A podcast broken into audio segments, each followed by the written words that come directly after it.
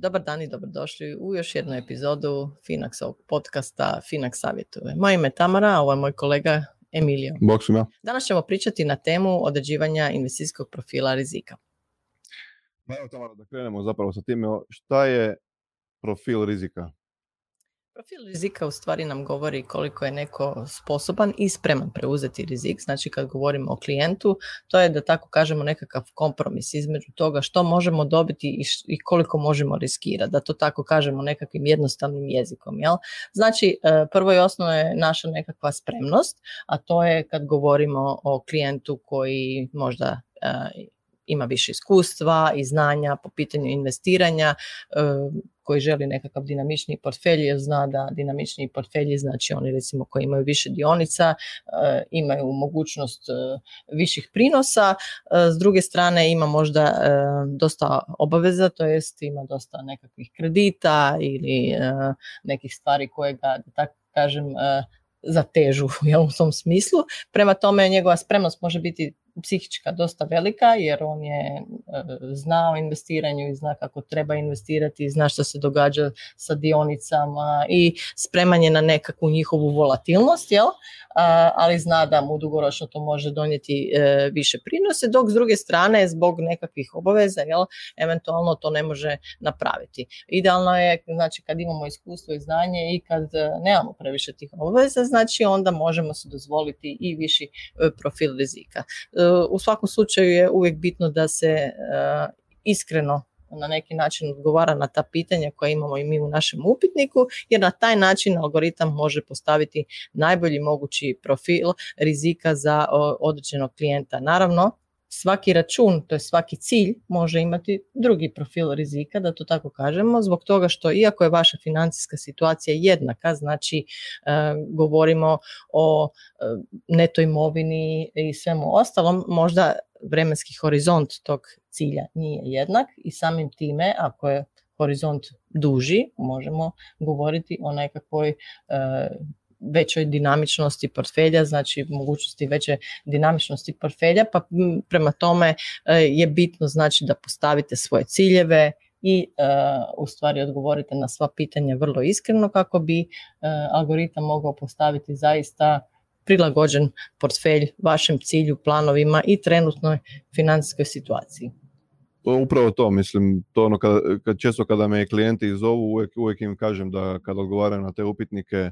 uvijek odgovarajte što iskreni na ta pitanja, tako da bi vi u ovom momentu trenutnom dobili znači, neki adekvatan portfelj koji je zapravo krojen prema vašoj mjeri. Znači koliko ste spremni u ovom trenutku preuzeti rizika i na osnovu toga ćete, za, kada odgovorite na naš upitnik, na pitanje, imate ih tamo desetak, dobit ćete neki omjer dionica i obveznica koji je zapravo u ovom momentu za vas adekvatan, ali uvijek imate pravo jedan puta godišnje besplatno si promijeniti svoju strategiju, tako da ne trebate niti tu previše gledati sada da ako sada napravite jedan korak da ga vi više nikada nećete moći ispraviti. Znači u nekom budućem nekom vremenu, u nekom periodu, znači vi kada ćete odgovarati, možete se opet zapravo ući u investicijski profil, promijeniti odgovore i na osnovu toga zatražiti zapravo promjenu svoje strategije, da želite možda malo više obveznica ili ako ste možda konzervativniji, da želite možda malo više obez, e, pardon, ako želite malo više riskirati više dionica, ali ako ste malo konzervativniji, ako se ne osjećate više u ovoj situaciji na tržištu, možda malo više obveznica. E, upravo tako, to, je, to su bitne e, dvije stvari koje moramo naglasiti, znači ta mogućnost da se e, na neki način taj portfelj mijenja prema vašoj situaciji, znači ukoliko zarađujete više u, nekom dobu ili ne znam da pa će imate većih obaveza ili nemate posla ili ne znam šta, znači možete prilagođavati portfelj tome, naravno to nije namijenjeno zato da aktivno investirate, to jest da mijenjate strategije prema tome kako mislite da tržište ide. E, zbog toga je to znači moguće napraviti samo jedan put godišnje besplatno, upravo zbog toga da ne bi posezali previše u svoj portfelj, jer kao što znamo aktivno investiranje statistički nikako ne može nadmašiti pasivno kad govorimo o nekakvom dužem roku. I druga stvar koja je vrlo bitna je znači da je taj profil rizika zaista prilagođen vama, što znači da možete ugodno spavati, to jest vi se možete ugodno osjećati sa svojim uh, investicijskim profilom u svakom trenutku, to je sa svojim portfeljem uh, i kad dođu eventualne volatilnosti tržišta, što je normalna pojava, kao što se to sada događa, da onda jednostavno ne uh, podliježete emocijama, što znamo da je na neki način emocije su najveći neprijatelj investicije i uh, u tom trenutku možete napraviti najgore moguće, znači i zbog emocija povući tu investiciju i možda si uništiti neku dugoročnu investiciju uh, koja je znači namijenjena za nekakvu mirovinu ili za neki uh, drugi dugoročni cilj i u tom trenutku znači izlazite van u nepovoljnim okolnostima, više ne stižete znači pogodi tržište, kao što znamo to je jako, jako teška stvar jer da je lagano onda bi svi se lako obogaćivali. Znači prema tome bitno je da se ugodno osjećate sa svojim investicijskim profilom i da prema tome znate da je on dobro postavljen i za vremena kad tržišta znači su volatilnija i za vremena kad tržišta rastu i da ne trebate se, kako bi rekla, ne trebate posezati za nekakvim promjenama u tom trenutku samo e, bazirano na emocijama i na tome što čitate i što čujete. Mislim, upravo to, upravo to, znači upravo kada se događaju ove tržišne volatilnosti kao što su na primjer sada, zato odgovarajte na ta pitanja uvijek što iskrenije, jer to je stvarno to je jedan od temelja zapravo postavljanja te neke investicijske strategije u kojoj se vi osjećate sigurno i ugodno. Znači to je krojeno na vašu mjeru Znači svaki portfelj u, kod Finax, u, u Finaxu, svaki, svaki klijent ima drugačiji portfelj, znači jer to na osnovu ne, ne, nekog njegovog odgovora, na osnovu njegovog uh, profila, mi ćemo njemu ponuditi, dobit će zapravo drobo savjetnika, će dobiti neki savjet ili zapravo neku, neki graf ćete kasnije dobiti, vidjet ćete koliko bi izgledali vaši neki potencijalni prinosi, uh, koliko bi izgledali vaše neke uh, optimistični neki scenarij, pesimistični scenarij i na osnovu toga vi možete vidjeti da li samo to sviđa. Ako ne, vrate se korak iza, izmijenite se možda neke odgovore ako vi, ako vi to želite, ali odgovarajte molim nas što, što je iskrenije, jer baš upravo zbog toga, kao što je Tamara bila i rekla, kad se događa tržište volatilnosti, ljudi se često, često impulzivni, često se navode tim emocijama i kada se dogode neki mali krahovi, automatski izlaze van i zapravo impulzivno rade nešto što kasnije zapravo požale, jer kada kasnije vide da se zapravo investicije vrate na to neko prvobitno stanje, on, onda svi uvijek kažu pa zašto sam izašao van, a mogao sam ostati unutra. Točno tako.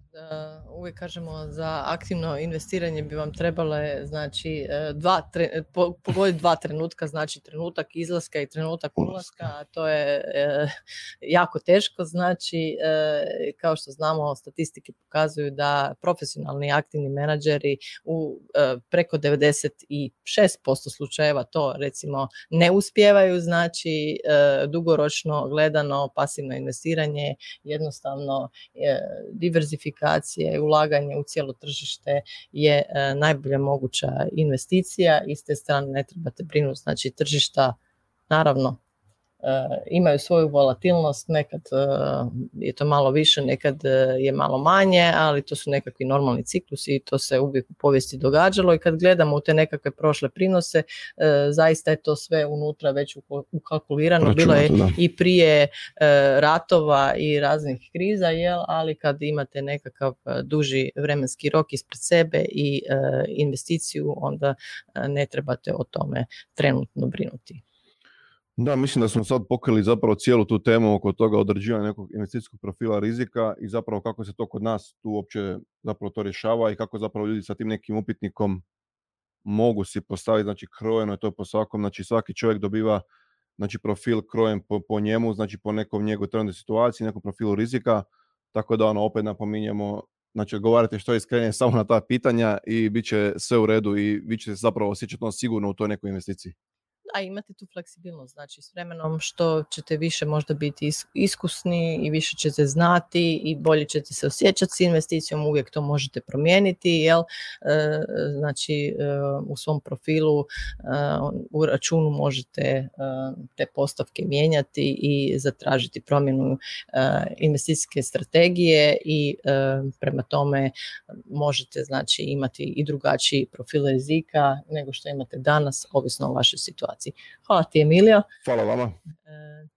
pozdrav svima, nadam se da ste i u ovoj emisiji nešto novo naučili i e, da ćete sad lakše odrediti svoj profil. I nemojte zaboraviti zapratiti nas na Facebooku, Instagramu, na YouTubeu za kontent, znači svaki tjedan stavljamo nove kontent, tako da ako, vas, ako, vas, ako ste tu nešto naučili,